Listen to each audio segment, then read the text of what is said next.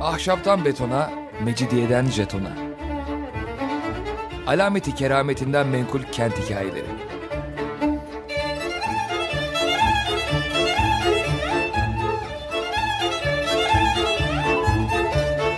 Hazırlayan ve sunan Pınar Erkan.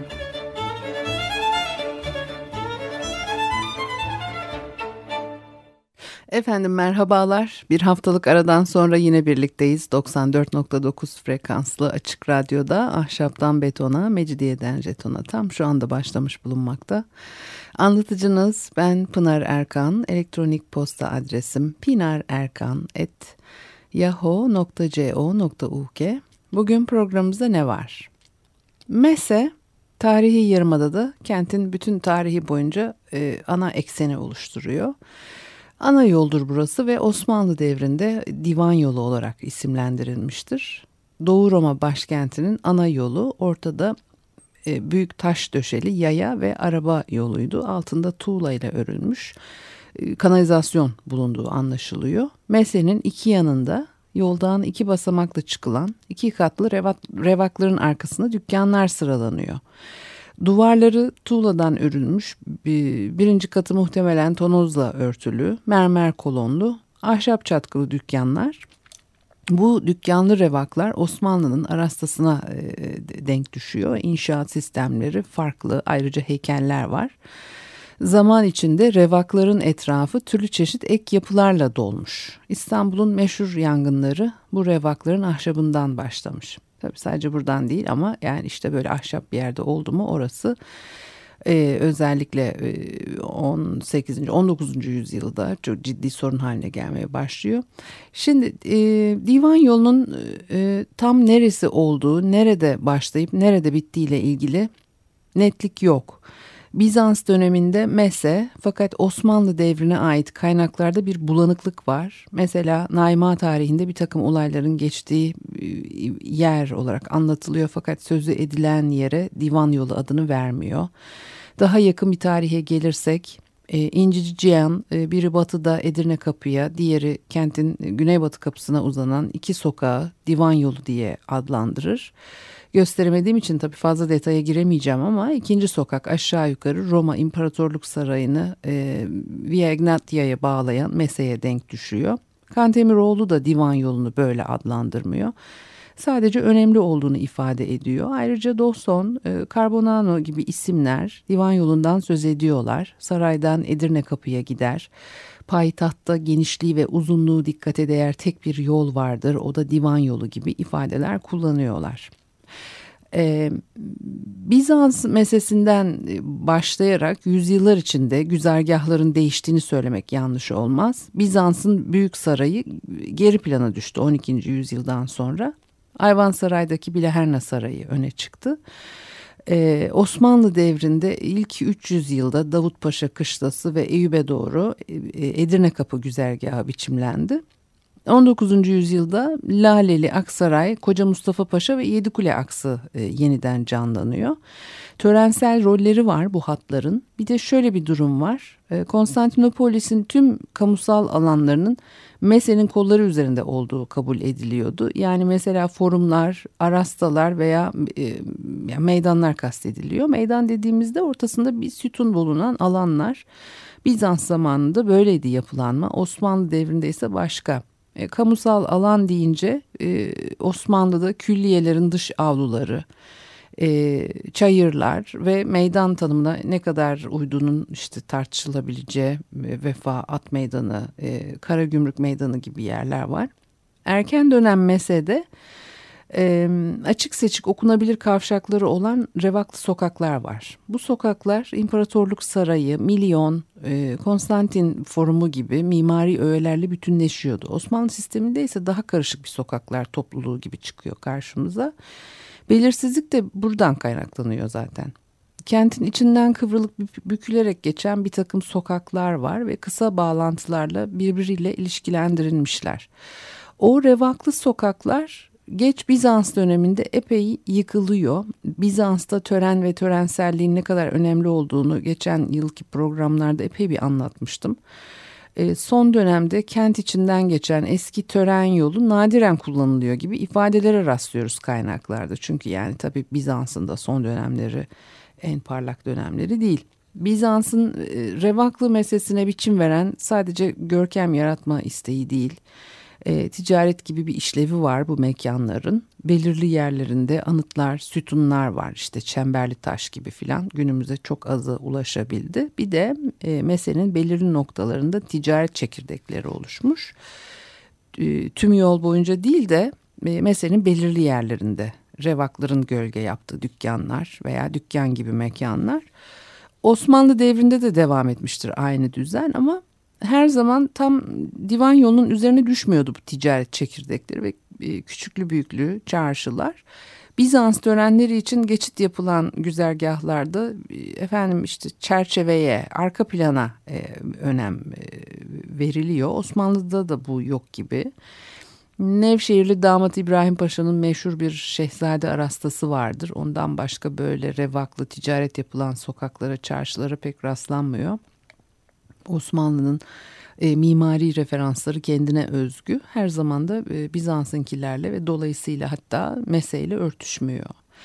E, divan ekseni e, ayrıca Beyazıt Aksaray Hekimoğlu güzergahının bir bölümü en azından e, 17. yüzyılın başından itibaren dolaylı olarak 18. E, yüzyıl ve sonrasında ise gayet net biçimde e, imparatorluk güzergahı sayılıyor. Divan yolu ismiyle anılıyor tören alayları da geçiyor buradan. Tevenot bahsediyor 1655-1656'da sultanın geçişini belirtmek ve kolaylaştırmak için 90 e, ila 120 santim genişliğinde bir şerit içine kum dökülmüş.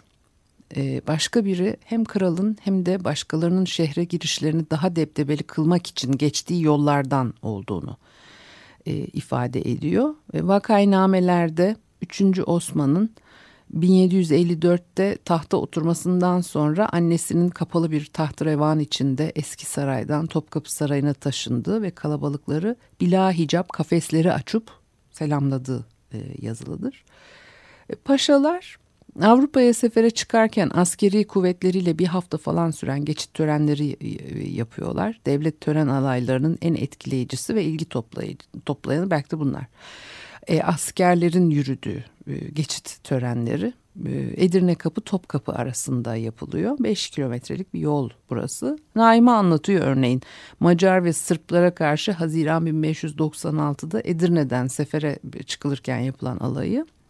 Bir başka anlatım Dawson'dan Emin Mehmet Paşa'nın 1769 Rus seferinde askeri kuvvetler, memurlar ve devlet adamları 7 gün süren bir geçit yapmışlar. Konak Tuğ 6 hafta teşhir edildikten sonra kent dışındaki Davutpaşa kışlasına taşınmıştı. Ertesi gün birçok başka oda, dervişler ve Yeniçerilerin zanaatkar birimleri bile at meydanından yola koyuldu. Alay uzun ve rengarenkti. Hepsi de asker üniformaları içinde önce çiftçiler, ardından kitapçılar, değirmenciler, terziler ve diğerleri geçti. İki gün sonra Yeniçeriler, dervişler ve mehterleriyle birlikte iki kanat halindeki erkek ve kadın kalabalığın arasından geçerek yola çıktılar. Sonraki günlerde bunları başka askerler izledi. Son günse Vezir-i Azam'ın, sancakların ve koçu içindeki Şeyhülislam'ın geçişine ayrılmıştı diyor. Yani koçu açık araba. Ve bütün tören teşrifatçı başı ile üç yardımcısı tarafından idare edilmişti. Her zamanki gibi askeri kuvvetlerdeki işte kargaşa ve emirlerin e, bağnazlığı yüzünden dervişlerle karışıklıklar olmuştu. Birkaç yüz gayrimüslim öldürülmüş ve onları savunmaya çalışan Müslümanlar yaralanmıştı. Fesat yaratanlar sonraki günlerde asılmıştı. Birinci Abdülhamit e, yani böyle anlatılmaya devam ediyor. 1793'te alay geleneğine son veriyor ve Avusturya seferi e, törensiz başladı diyor e, kaynak. Şimdi divan aksı boyunca çok sayıda sultan gömülüdür. Bir de böyle bir durumu var divan yolunun. Külliyeler var. Atik Ali Paşa, Koca Sinan Paşa, Merzifonlu Kara Mustafa Paşa, Gazanfer Ağa, e, Nişancı Mehmet Paşa külliyeleri gibi ve külliyelerin sokağa bakan avlu duvarlarında pencere gibi açıklıklar var ve şeffaf bir etki yaratıyor bu açıklıklar. Gelen geçen külliyenin içindeki mezarlık, türbe, işte ağaçlar, binalar gibi unsurları görebiliyor ve kimisi mezar taşlarının önünde durup dua edebiliyor. E, açık mekanlar tabii bunlar ama işte sınırlandırılmış ve o caddeye bakan e, sınırları çizen duvarlarda e, açıklı e, kapalı e, boşluk dolu e, e, alanlarıyla böyle bir e, çerçeve yaratıyorlar. Şimdi her külliyenin e, sokak cephesinde farklı açıklı e, kapalı kompozisyonları var ve bu kompozisyonlar bir düzen içinde tekrarlanıyor. Bunlar anıtsal yapılar elbette. Yani bir cümle kapısı, çeşmeler, sebil, dükkanlar gibi mimari öğelerle divan yolunu sınırlayan duvarları hareketlendiriyorlar. E, kubbeler, kornişler, çıkıntı yapan cumbalı odalar var kimi yerde ve dış cephede duvarlara üçüncü boyut katan hareketlenmeler bunlar. 19. E, yüzyıla ait e, gravürlerden takip edebiliyoruz e, çoğunu. Damat İbrahim Paşa Medresesi yakınında direkler arasının revakları, sebil, pencereli hazire duvarı, işte Yeniçeri kışlasının girişini falan görmek mümkün. Bunların çoğu yıkılmıştır ama. Ahşap evlerden biraz söz etmek istiyorum ama bir ara verelim, bir şarkı dinleyelim ondan sonra devam edelim.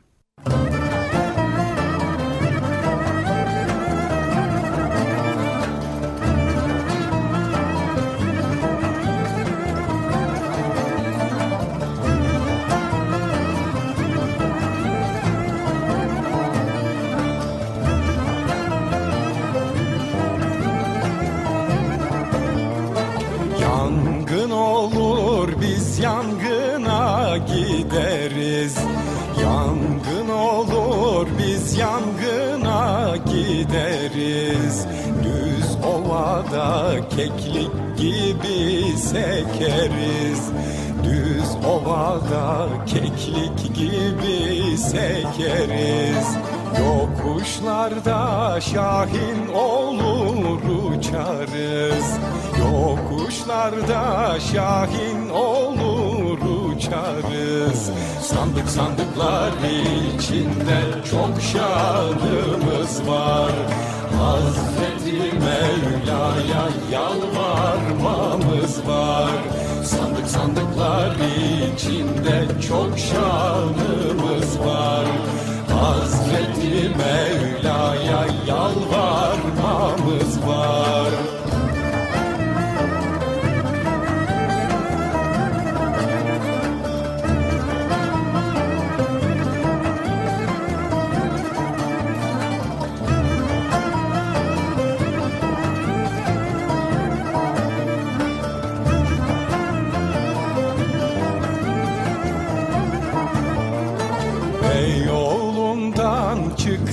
sandık selamet.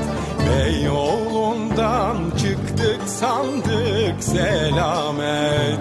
Galata'ya vardık koptu kıyamet. Galata'ya vardık koptu kıyamet. Hurşit Reis sandık sana emanet Reis sandık sana emanet. Sandık sandıklar içinde çok şanımız var. Hazreti Mevla'ya yalvarmamız var. Sandık sandıklar içinde çok şanımız var. Hazreti Mevla'ya yalvarmamız var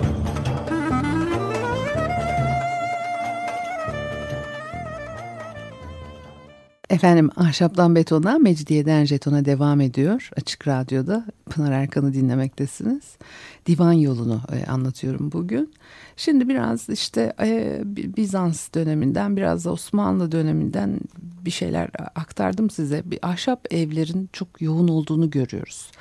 Elbette İstanbul'un e, sivil yapı dokusu içerisinde ahşabın çok önemli yeri var ve bazı yerlerde ahşap evler küçük gruplar halinde veya tek başlarına anıtsal binaların aralarına konumlanmışlar.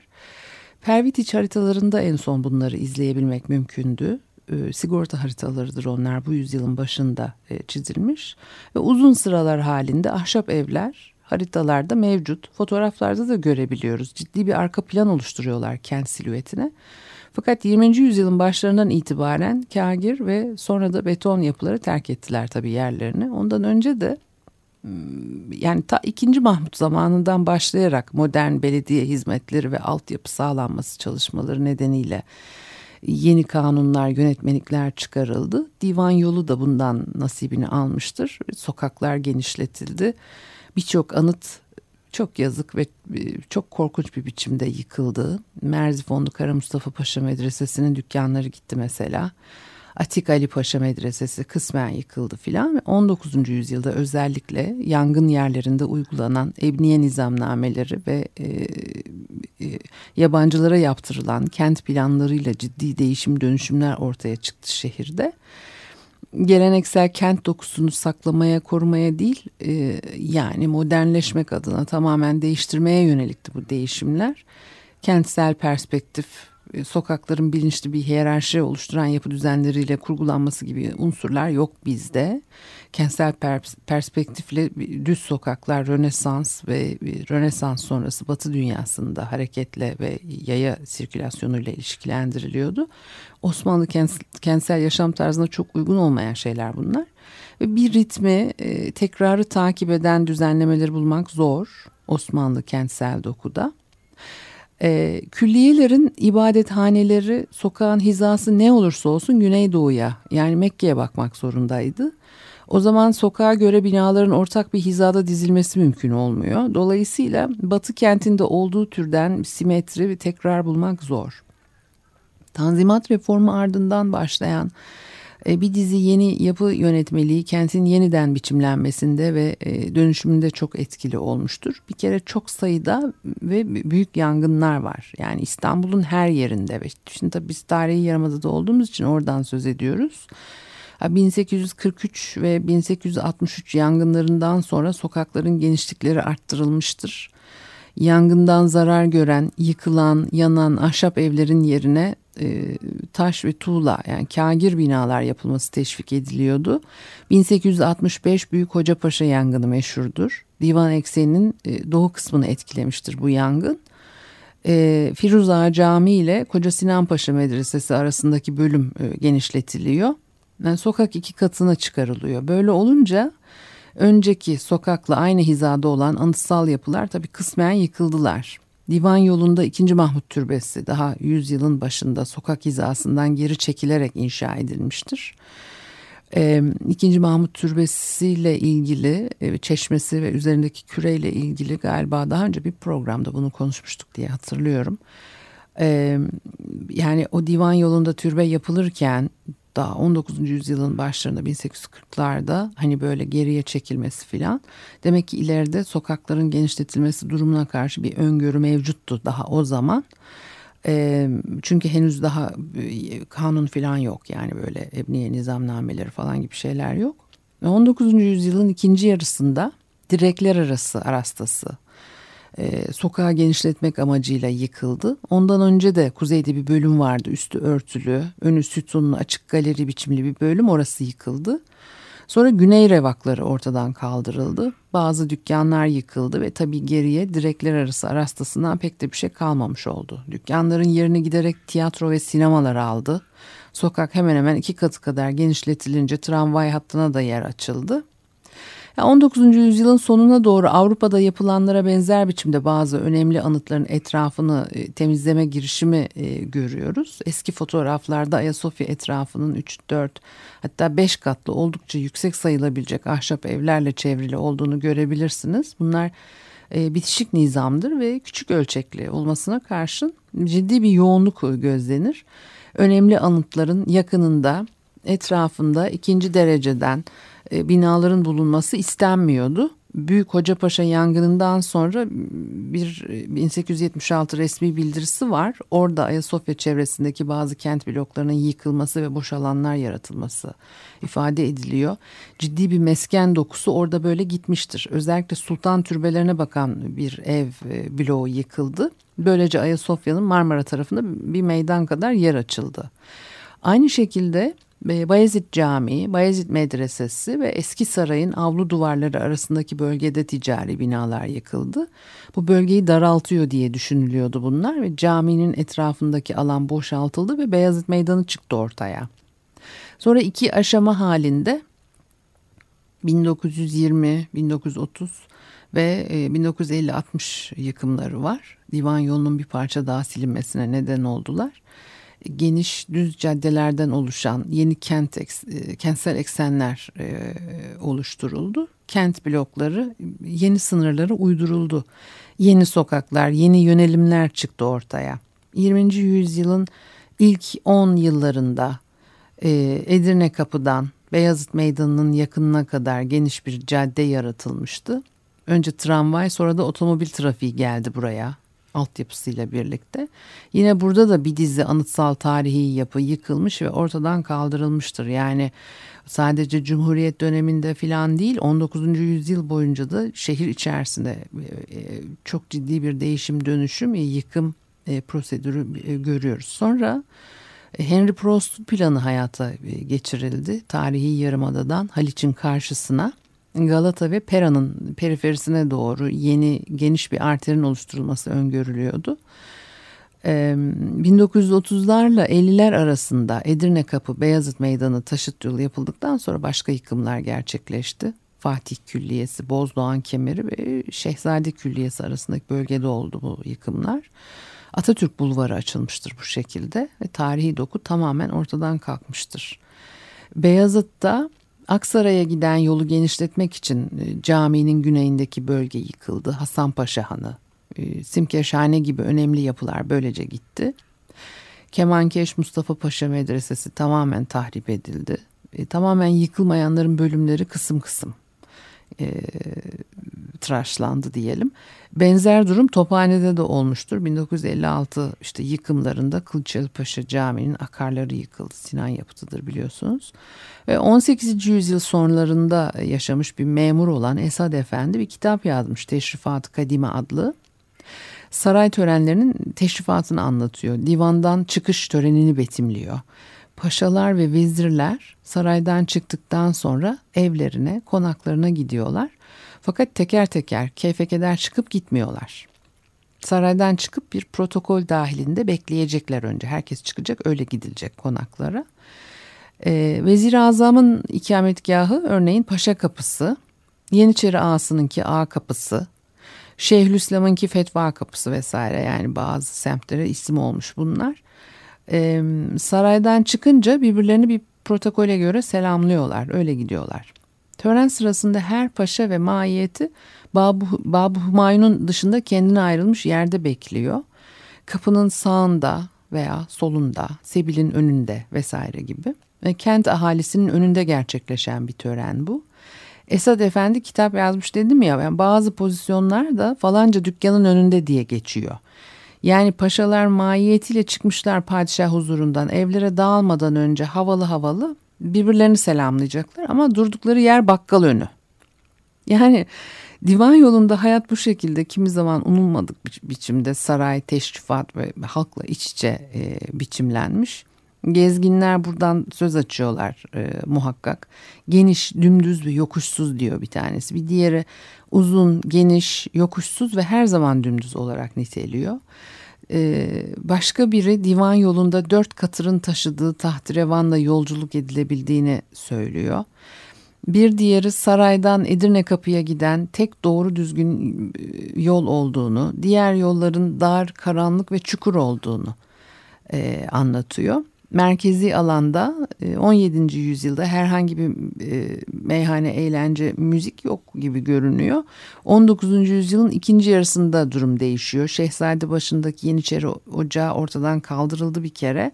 Ocak tarafından kullanılan arsa ve binalar boşaltıldı. O zamana kadar Yeniçerilere hizmet veren dükkanlara siviller de gitmeye başlıyor. Ve divan yolunun Çemberli Taş Beyazıt kısmında 19. yüzyılın ikinci yarısında e, çok sayıda kıraathane ve meddah çayhanesi karşımıza çıkıyor. Galata ve Pera'da varken daha çok eğlencelik yerler.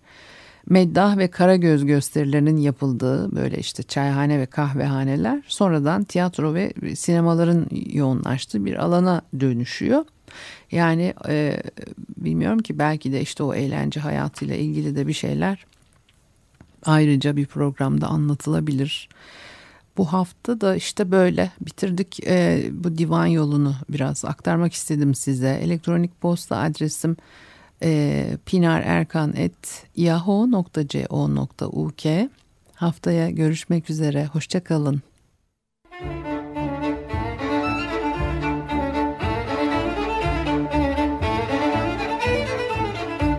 Ahşaptan betona, mecidiyeden jetona. Alameti kerametinden menkul kent hikayeleri.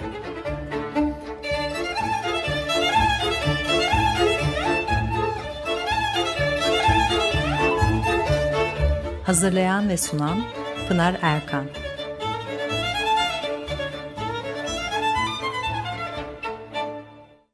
Açık Radyo program destekçisi olun. Bir veya daha fazla programa destek olmak için 212 alan koduyla 343 41 41.